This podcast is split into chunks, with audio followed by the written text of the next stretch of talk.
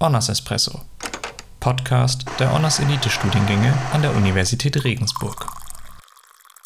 Herzlich willkommen zum Honors Espresso. Ich freue mich, als Gast Herrn Dowling begrüßen zu dürfen, Inhaber des Lehrstuhls für Innovations- und Technologiemanagement an der Universität Regensburg, Vorsitzender des Honors-Ausschusses und Vorsitzender des Vorstands des Münchner Kreises und noch viel mehr.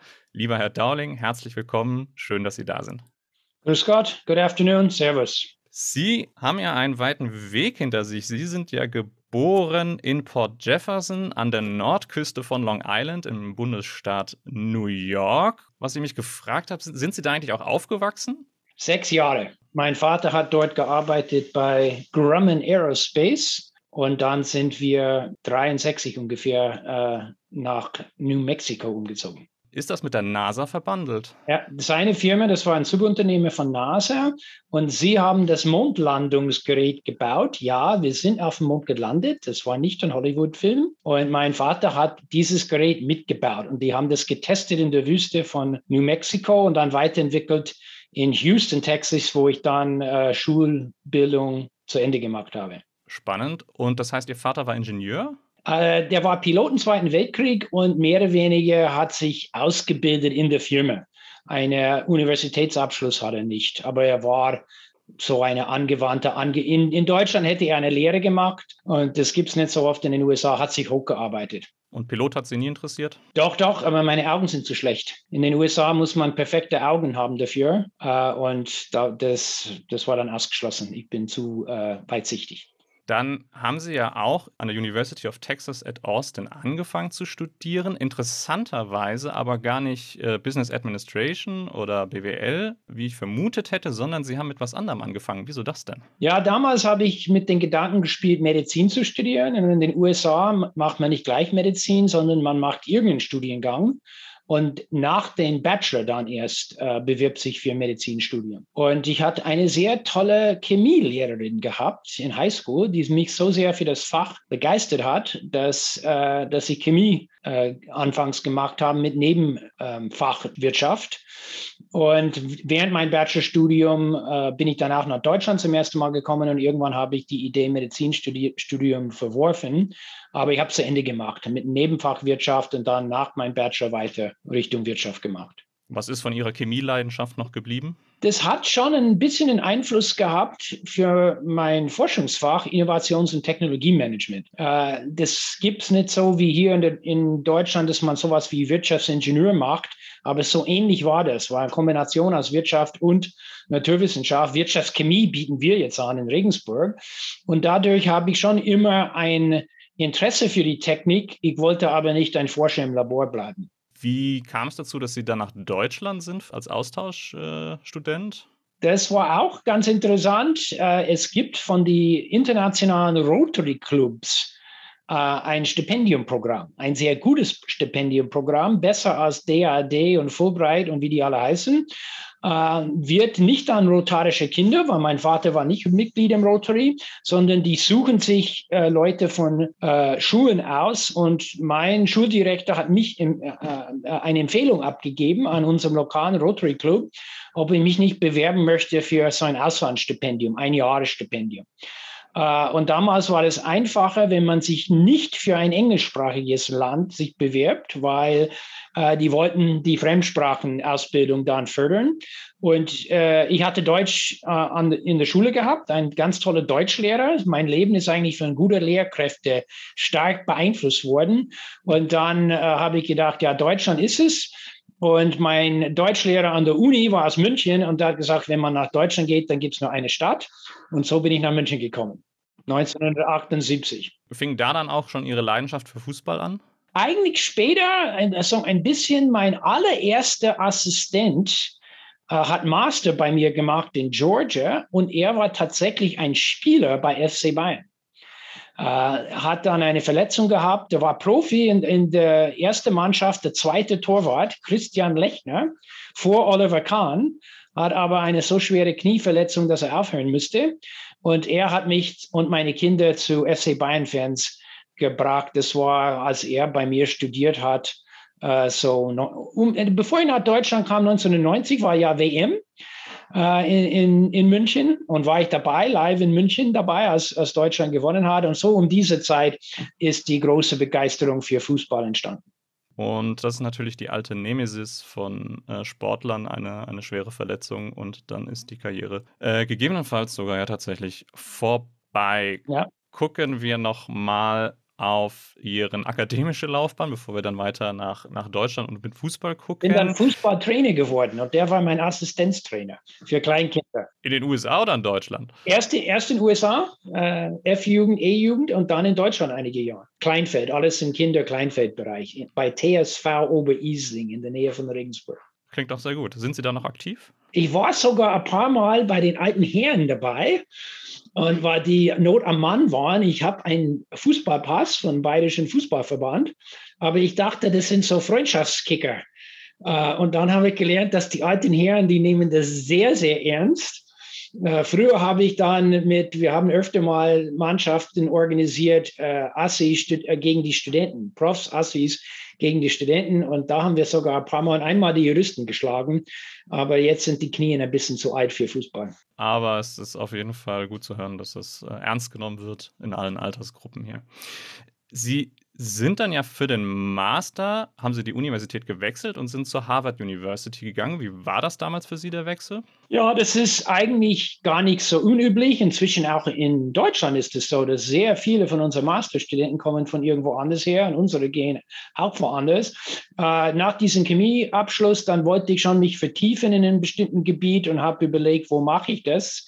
Und ein Bachelor zu machen an Harvard oder so eine Elite-Uni macht eigentlich keinen Sinn, weil die Grundausbildung ist überall, wie hier in Deutschland, relativ gleich. Und dann habe ich dann einen besonderen Master gefunden. Das war eine Mischung aus BWL von Harvard Business School und auch sogenannte Public Policy. Das ist nicht Politik, sondern wirklich so die öffentliche Fragestellungen, die man machen kann. Und das war ein Joint Venture zwischen Harvard Business School und der Kennedy School of Government an Harvard. Und ich habe mich beworben und ein Stipendium bekommen, um die relativ hohen Studiengebühren zu decken und auch ein Darlehen aufnehmen müssen. Und das war ganz gut und hat schon viele Türen geöffnet, dass ich doch einen Harvard-Abschluss hatte. Wie lange waren Sie dann an der Harvard University? 2 Jahre. 81 bis 83. Okay, dann mit dem Abschluss haben Sie ja angefangen zu arbeiten. Und zwar sind Sie dann nach Österreich erstmal gegangen? Ja, meine Frau, die kommt aus der Nähe von Weiden in der Oberpfalz. Wir haben uns im Studium kennengelernt. Wir haben 83 geheiratet und die ist Lehrerin und hat noch die Referendarzeit gemacht. Und ich habe eine Möglichkeit gesucht, erst in der Nähe von Bayern zu sein, wo sie ihre Referendarzeit machen müsste. Und wieder über Harvard habe ich eine eigentliche Forschungsstelle bekommen an einem Forschungsinstitut in Wien. Und da war ich dann 83, 84 in Wien. Und das zweite Jahr von meiner Frau habe ich dann die Stelle bei McKinsey bekommen in Düsseldorf, 84, 85. Und wie war das so für Sie? War das ein Kulturschock oder waren Sie es schon gewohnt von Ihrem Austausch? Ja, ich war insgesamt, habe 2 Jahre in München studiert, einmal mit Rotary und einmal mit einem Fulbright-Stipendium, das zweite Mal. War schon 2-mal in München und das war kein großer Kulturschock. Nach Wien kann ich nicht sagen. Und sowieso dann nach Düsseldorf danach war überhaupt kein Problem. Bis dahin waren meine Deutschkenntnisse einigermaßen in Ordnung. Und meine Frau ist Deutschlehrerin. Das hat immer geholfen, hilft immer noch, wenn ich da grammatikalische Fehler mache. Reden Sie dann Deutsch miteinander? Ja, wir haben angefangen, weil ich musste mein Deutsch üben damals. Wir haben angefangen, als wir uns kennengelernt haben, im Herbst 78. Deutsch miteinander zu sprechen und dann ist es einfach eine Gewohnheit geworden. Und auch als wir 8 Jahre in den USA gelebt haben, haben wir Deutsch gesprochen, aber das dann hat geholfen, als unsere Kinder kamen, weil wir haben die alle 3 zweisprachig erzogen und dann hat es immer geholfen, dass die Mama immer Deutsch und der Vater immer Englisch und das ist eigentlich die beste Methode, um Kinder zweisprachig zu erziehen.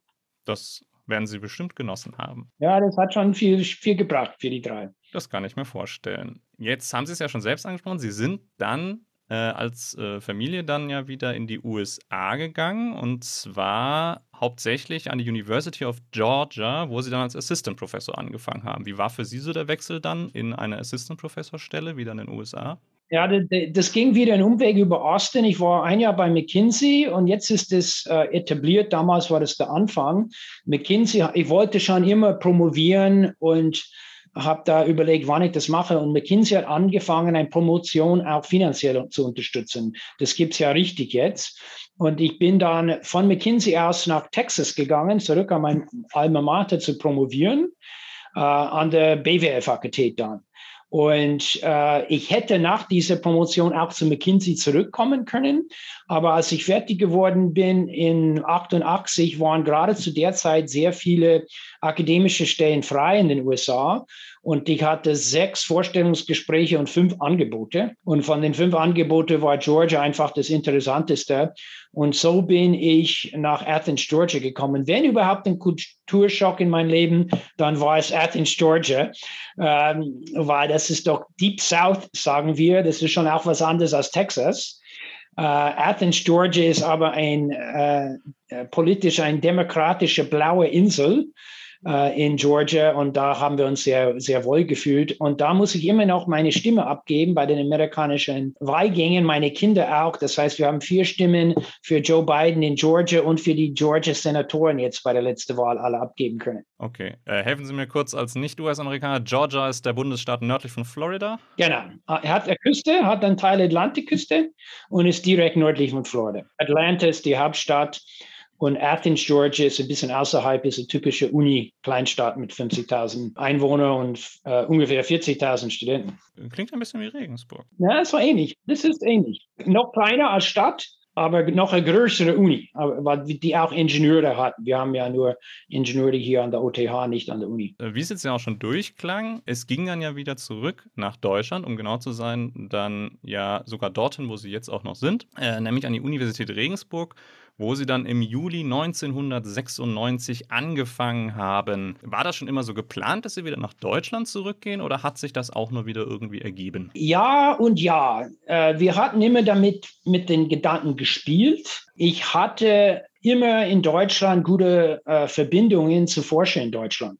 Ich war 1990 an der Uni München bei einem sehr berühmten BWL-Professor Eberhard Witte für ein Semester. Das war das Sommer mit der Weltmeisterschaft, und dann nochmal 94 in Erlangen-Nürnberg, eigentlich in Nürnberg, auch ein Gastforscher. Diese Gelegenheit habe ich auch genutzt, um mein Netzwerk praktisch aufzubauen. Und als die Mauer gefallen ist, das hat ein paar Jahre gedauert, aber es gab natürlich, die ganzen Ostunis mussten neu besetzt werden und neue Fakultäten aufgebaut werden. Und dann plötzlich gab es relativ große Nachfrage und nicht so viele Leute, die bereit wären, solche Lehrstühle zu übernehmen. Und angefangen hat es ungefähr 93, 94, haben Unis aus meinem Netzwerk angefangen, bei mir nachzufragen, wäre das nicht was für dich, Mike, nach Deutschland zu kommen? Und dann habe ich die ersten Bewerbungen losgeschickt. Es hat nicht gleich auf Anhieb geklappt. Ich habe die nächste Stufe in den USA, Associate Professor, erreicht. Und das ist äquivalent in Deutschland zu einer Habilitation, was man braucht immer noch in BWL für eine Professur. Und das hat dann in 94 hatte ich insgesamt 3 Rufe. Paderborn, wo ich ein halbes Jahr auch Vertretung hatte, die Uni Bayreuth und als guter Letzt die Uni Regensburg. Und das hat mir am besten zugesprochen. Und dann meine Frau und ich, wir haben gesagt, wir probieren das aus. Sie ist Lehrerin im deutschen System. Sie wollte wieder mal arbeiten, als die Kinder größer geworden sind. Und das war nicht so einfach, in den USA eine Stelle zu finden. Und dann haben wir gesagt, ja, wir probieren das aus. Sie hat eine Stelle auch angeboten bekommen in Schwandorf, wo sie immer noch tätig ist. Und wir haben gedacht, wenn es uns nach 2 Jahren nicht gefällt, dann gehen wir zurück. Hätte ich nicht an Georgia, aber irgendwo anders hin, wäre kein Problem gewesen. Aber das war vor 25 Jahren. Es war nicht mein Berufsziel, bayerischer Beamter zu werden. Blieb mir aber nichts anderes übrig. Das ist die einzige Möglichkeit, bayerischer Beamter zu werden als Ausländer, ist, wenn man auch Professor ist. Und ja, das haben wir gemacht. Und dann irgendwann bist du dann so gefangen in Pensionssystemen und so. Aber wir haben es nie bereut. Regensburg ist schön und gute Ausbildung für die Kinder. Und außer wenn es neblig ist im November, gefällt uns hier ganz gut. Das heißt, Sie haben aber noch die US-amerikanische Staatsbürgerschaft? Nur. Ich habe nur die amerikanische. Das sind interessante Regelungen. Ich darf nicht beide haben. Ich glaube, das geht von Deutschland aus. Die erlauben das nicht. Interessanterweise meine Kinder schon. Die alle drei haben beide Pässe. Aber ich könnte Deutsche werden jetzt nach so langer Zeit, aber ich muss die amerikanische abgeben. Und so patriotistisch bin ich noch. Und Joe Biden hat es noch gebraucht in Georgia. Also ich bleibe das noch. Wenn Trump nochmal gewonnen hätte, hätte ich stark überlegt. Ja gut, was nicht ist, kann ja leider irgendwie noch werden. Leider. 1996 kamen Sie dann also an die Universität Regensburg, dann auch schon wahrscheinlich für Innovations- und Technologiemanagement. War das dann ein neuer Lehrstuhl? Ganz neuer Lehrstuhl, einen sogenannten Stiftungslehrstuhl. Man hat Geld eingeworben, das hat einen anderen Professor, Geld eingeworben von der Sparkasse Regensburg und einige anderen Firmen. Und eine Stiftungslehrprofessur in Deutschland funktioniert so, dass es mehr oder weniger eine Vorfinanzierung ist für 5 Jahre. Und dann in dieser Zeit muss die Uni eine Stelle finden oder schaffen und dann ist man auf eine reguläre Stelle. Ich war bayerischer Beamter von ersten Tag aus, aber eigentlich nach 3 Jahren ist die Stelle praktisch dann rübergeführt werden auf eine sogenannte Planstelle. Und da ist eine nette Geschichte, als diese Planstelle dann kam, habe ich irgendwann eines Tages einen Anruf aus der Verwaltung. Ja, Herr Dowling, Sie haben jetzt die Planstelle Nummer irgendwas, eine sechsstellige Nummer, das brauchen Sie ab und zu. Und da habe ich gesagt, ja wunderbar, habe es mir notiert. Wo kommt diese Planstelle Nummer her? Habe ich gefragt. Ah ja, wir haben abgebaut in bestimmte Fakultäten. Diese Planstellennummer kommt aus der katholischen Theologie. Und dann habe ich gesagt, ja, das ist nett. Ich bin irisch-katholisch. Meine Großeltern sind alle aus Irland. Passt wunderbar. Und eines Tages erzähle ich das einem älteren Kollege, der im Haushaltsausschuss der Universität saß. Und dann hat er zu mir gesagt, Dowling, das ist nicht irgendeine Nummer. Sie haben die Ratzinger-Nummer bekommen. Und dann habe ich nochmal nachgefragt bei der Personalchef der Uni damals. Und die haben die Nummer für ihn aufgehoben, falls er zurückkommt mal, weil er war erst beurlaubt, um Kardinal zu werden. Ne?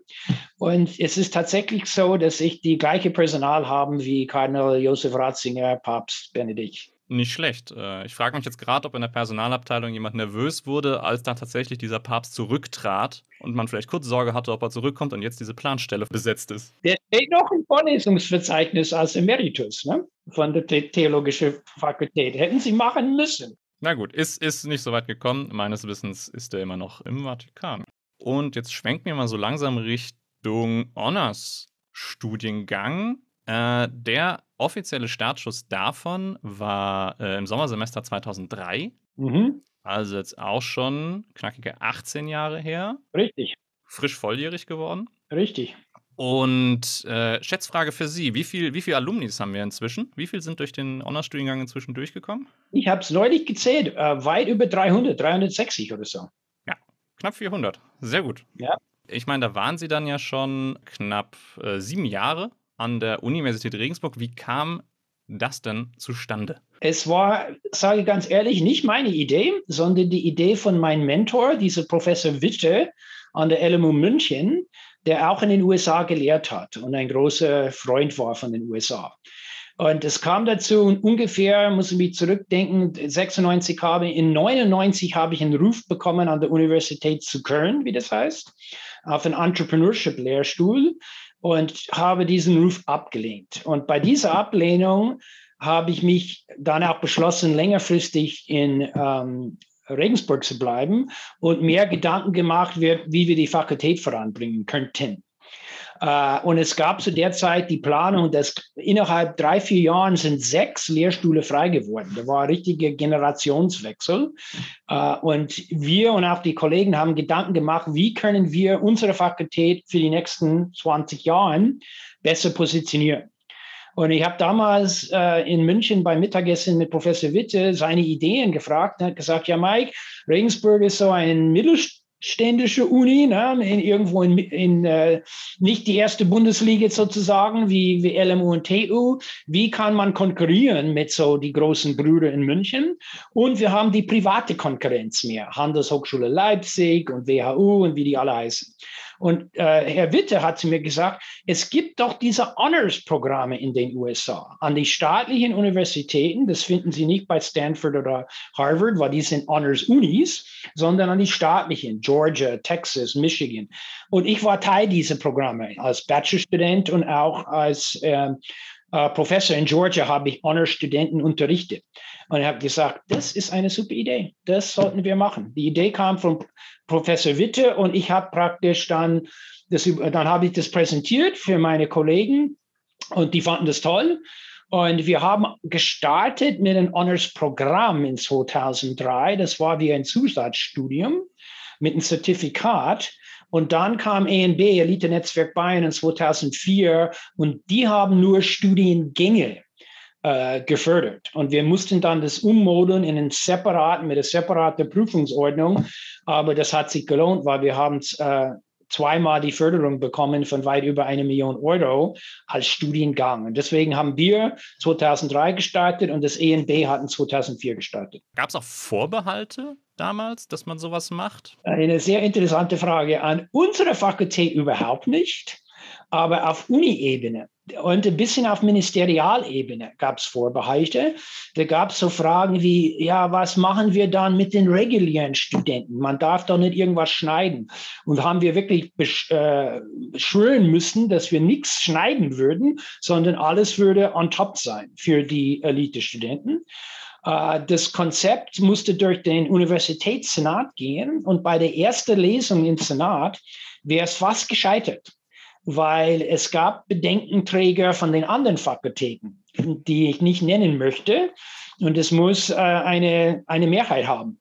Und dann bin ich wirklich tatsächlich persönlich von Senator zu Senator gegangen, um die zu überzeugen. Und bei der zweiten Lesung ging das durch ungefähr mit 5 Ja-Stimmen, 2 Nein-Stimmen und 8 Enthaltungen.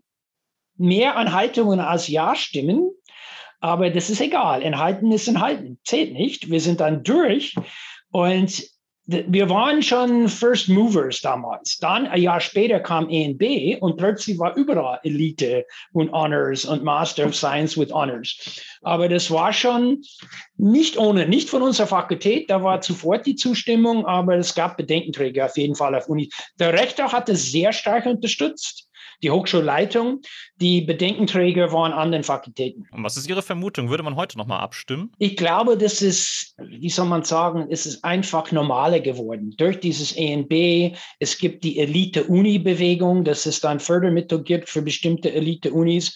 Dieses Wort Elite ist nicht mehr so verpönt, wie es war damals in 2003, als wir angefangen haben. Ich denke, da wird es immer noch ein paar Bedenkenträger geben, oder wird schneller durchgehen. Ich kann mir vorstellen, es klingt auf jeden Fall wie ein gewisser Marathon durch Gremien und Ausschüsse, die man dort... Und im Ministerium haben die 3-mal unseren Antrag verloren, bis sich dann wirklich über den Minister nach unten in der Verwaltung Druck ausüben müsste. Der hatte ich dann Verbindungen.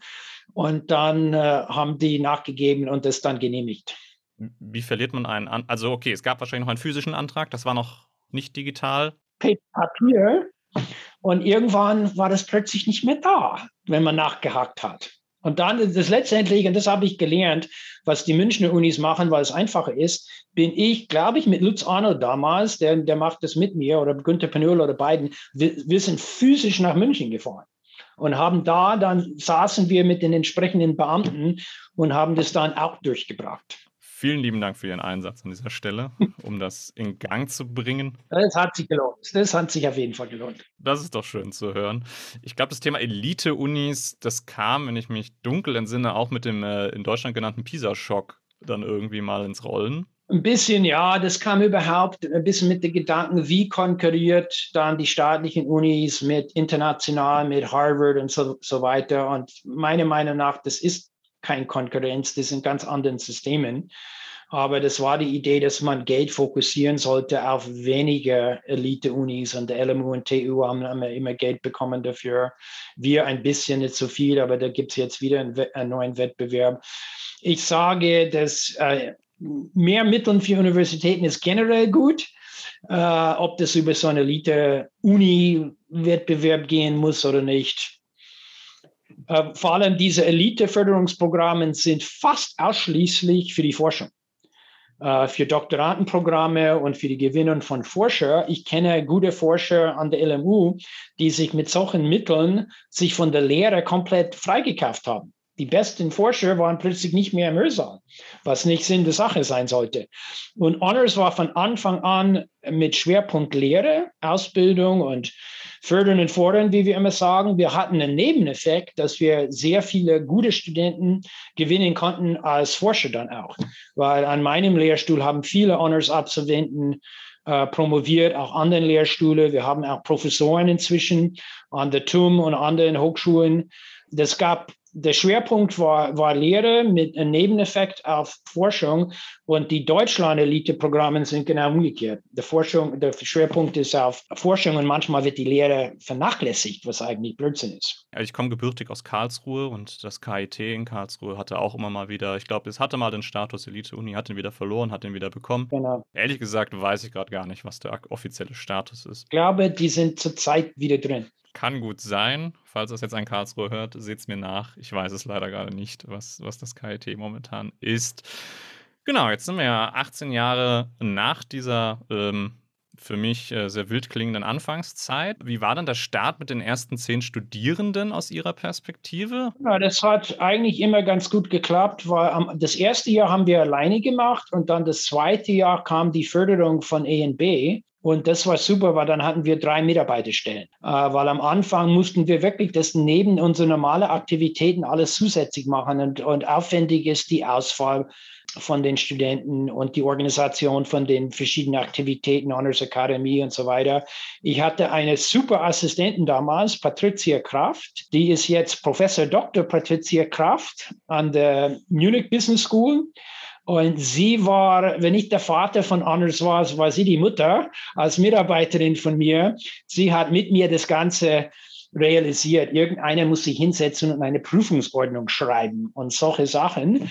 Und sie hat mir geholfen. Und Lutz Arnold, Günther Penuhl und der verstorbene Hans-Jürgen Drum, das war der Vorvorgänger von Professor Steger, wir haben die ganze Auswahldinge gemacht. Es hat eigentlich ganz, ganz reibungslos funktioniert. Und die Kollegen, muss ich auch, die haben das immer mitgetragen, weil wir brauchen die Honors-Seminar und die Honors-Veranstaltung, die wir extra machen.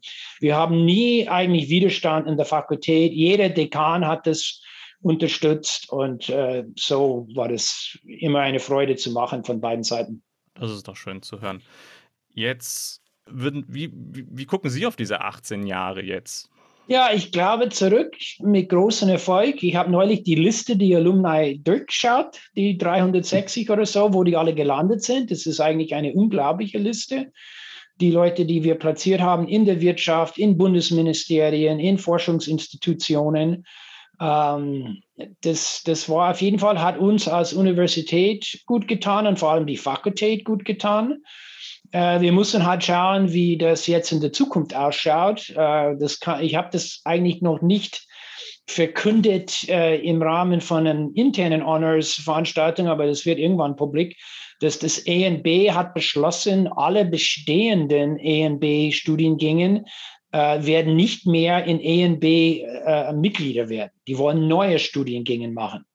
Das heißt, wir 2024 wir bekommen kein Geld mehr vom Wissenschaftsministerium, aber wir werden auch nicht mehr Teil von E&B sein ab Oktober 2024. Aber da habe ich auch nicht so viele Sorgen, weil es war immer schöner, Teil von E&B zu sein, und die haben dann bestimmte Aktivitäten angeboten, Soft-Skills-Seminare und so weiter. Aber wir haben uns jetzt in 18 Jahren die Marke Honors so weit entwickelt, dass wir können das weiter voranbringen. Ohne eine E&B-Zugehörigkeit, bin ich sicher. Also ich blicke sehr zufrieden zurück und mit großer Hoffnung in der Zukunft, dass die Fakultät das weiterführt, auch ohne E&B-Zugehörigkeit. Genau, das sind Sie selbst auch schon, sowohl von der Vergangenheit auch schon gleich in die Zukunft gesprungen. Ich habe nämlich Fragen abgefragt von anderen Studierenden, was sie sich so wünschen, was ich sie frage. Und da war nämlich auch genau das Thema, auch Sie dürfen ja in nicht mehr allzu ferner Zukunft in die wohlverdienten Ruhestand wechseln. Und da geistert tatsächlich auch unter den Studierenden rum, ja, wie soll es denn dann mit Honors weitergehen? Was ist da so Ihr Blick drauf? Ich bin sicher, dass das weitergeht. Ich muss in 2,5 Jahren aufhören, März 24. Aber Günther Penuhl hat noch 5 Jahre länger, der Lutz Arnold hat 15 Jahre weiter, der ist ja viel jünger. Und das findet sich, es gab immer einen BWLer, einen VWLer, einen Wirtschaftsinformatiker.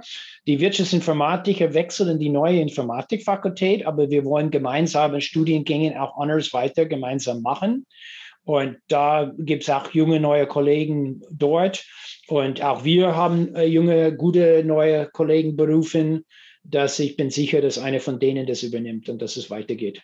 Alles klar. Das beruhigt, glaube ich, die Studierenden. Ich muss jetzt noch mal kurz durchgucken, dass ich all die Zuhörerfragen dann alles richtig habe. Eine, die hatten wir schon ein bisschen. Wieso lieben Sie den FC Bayern, obwohl Fußball in den USA eigentlich nicht das beliebteste Thema ist? Da kann ich ja noch was dazu sagen, weil viele Leute wissen, dass Fußball in den USA hat angefangen, zu der Schulzeit von meinen Kindern richtig populär zu werden. In unserem Sportverein haben die American Football abgeschafft, weil es keine Kinder mehr gab, die das spielen wollten. Die wollten alle Fußball spielen. Und das ist jetzt immer noch so. Ich meine, es gibt schon immer noch die Profi-Dinge, aber auch die amerikanische Nationalmannschaft ist auch nicht so schlecht. Wir haben gerade die letzten paar Wochen Mexiko zweimal geschlagen. Das ist viel, viel populärer geworden und ich bin so auf ein bisschen eine Welle geritten. Aber die Liebe zu FC Bayern kam tatsächlich von Christian Lechner, der ist auch Professor zurzeit in Rom. Der war in Frankreich, in Bozen und jetzt ist der Professor. Und ich hoffe, dass die nächste Honors Academy für Honors Studenten, die zuhören, wird in Rom stattfinden. Das freut mit Sicherheit den einen oder anderen.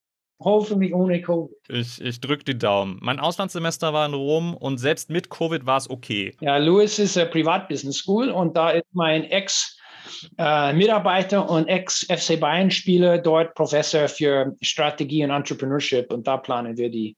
Und Lea Cesar, unsere VW-Kollegin, ist Römerin. Wir hoffen, sie mit auch einzubinden. Dann war die Frage, gibt es ein lustiges Ereignis in Bezug auf Honors, das vielleicht im Nachgang zumindest lustig ist? Ja, was immer ganz lustig waren natürlich die internationalen Akademien.